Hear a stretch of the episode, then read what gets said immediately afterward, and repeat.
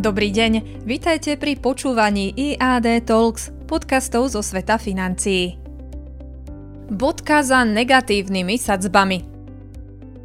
Rastúca inflácia naprieč eurozónou prinútila Európsku centrálnu banku ukončiť kvantitatívne uvoľňovanie už na konci júna. Na poslednom zasadnutí vo štvrtok minulý týždeň Európska centrálna banka po prvý raz od roku 2011 zdvihla krátkodobé úrokové sadzby a ukončila tak experiment s negatívnymi úrokmi.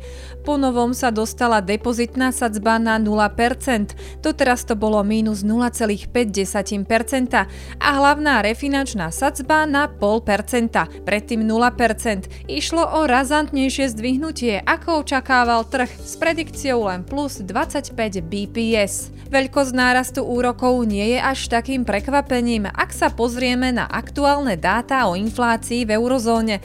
Ceny podľa posledného reportu Eurostatu v eurozóne narástli medziročne o plus 8,6%. Na Slovensku sme zaznamenali ešte výraznejší skok o 12,6%. Z pohľadu dlhopisových trhov bolo najdôležitejšou správou predstavenie nového mechanizmu na boj s neúmernými nárastmi sprídov medzi nemeckými dlhopismi a dlhopismi periférnych krajín s veľkým zadlžením ako napríklad Taliansko, Španielsko a Grécko.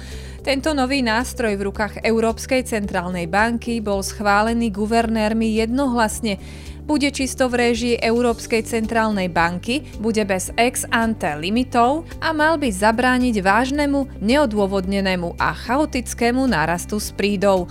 Vágne formulácie však vyvolávajú viaceré otázky ohľadom budúceho uplatnenia a efektivity tohto nástroja.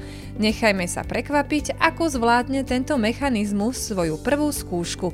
Taliansko, kde podala demisiu vláda premiéra Draghiho a krajinu čakajú predčasné voľby už v septembri. Tohto týždňové zdvihnutie sadzieb môžeme považovať ako prvé zo série mnohých, ktoré eurozónu ešte čakajú. Ďalší náraz sadzieb je prakticky istý už v septembri o plus 50 BPS. Aj keď nárast úrokov o 1% v rozmedzi 6 týždňov znie ako veľa, Európska centrálna banka stále podporuje ekonomiku uvoľnenou monetárnou politikou a v boji s infláciou ešte musí určite pritvrdiť. Tohto týždňový komentár pre vás pripravil Michal Ďurica, portfólio manažér IAD Investments. Ďakujeme za počúvanie.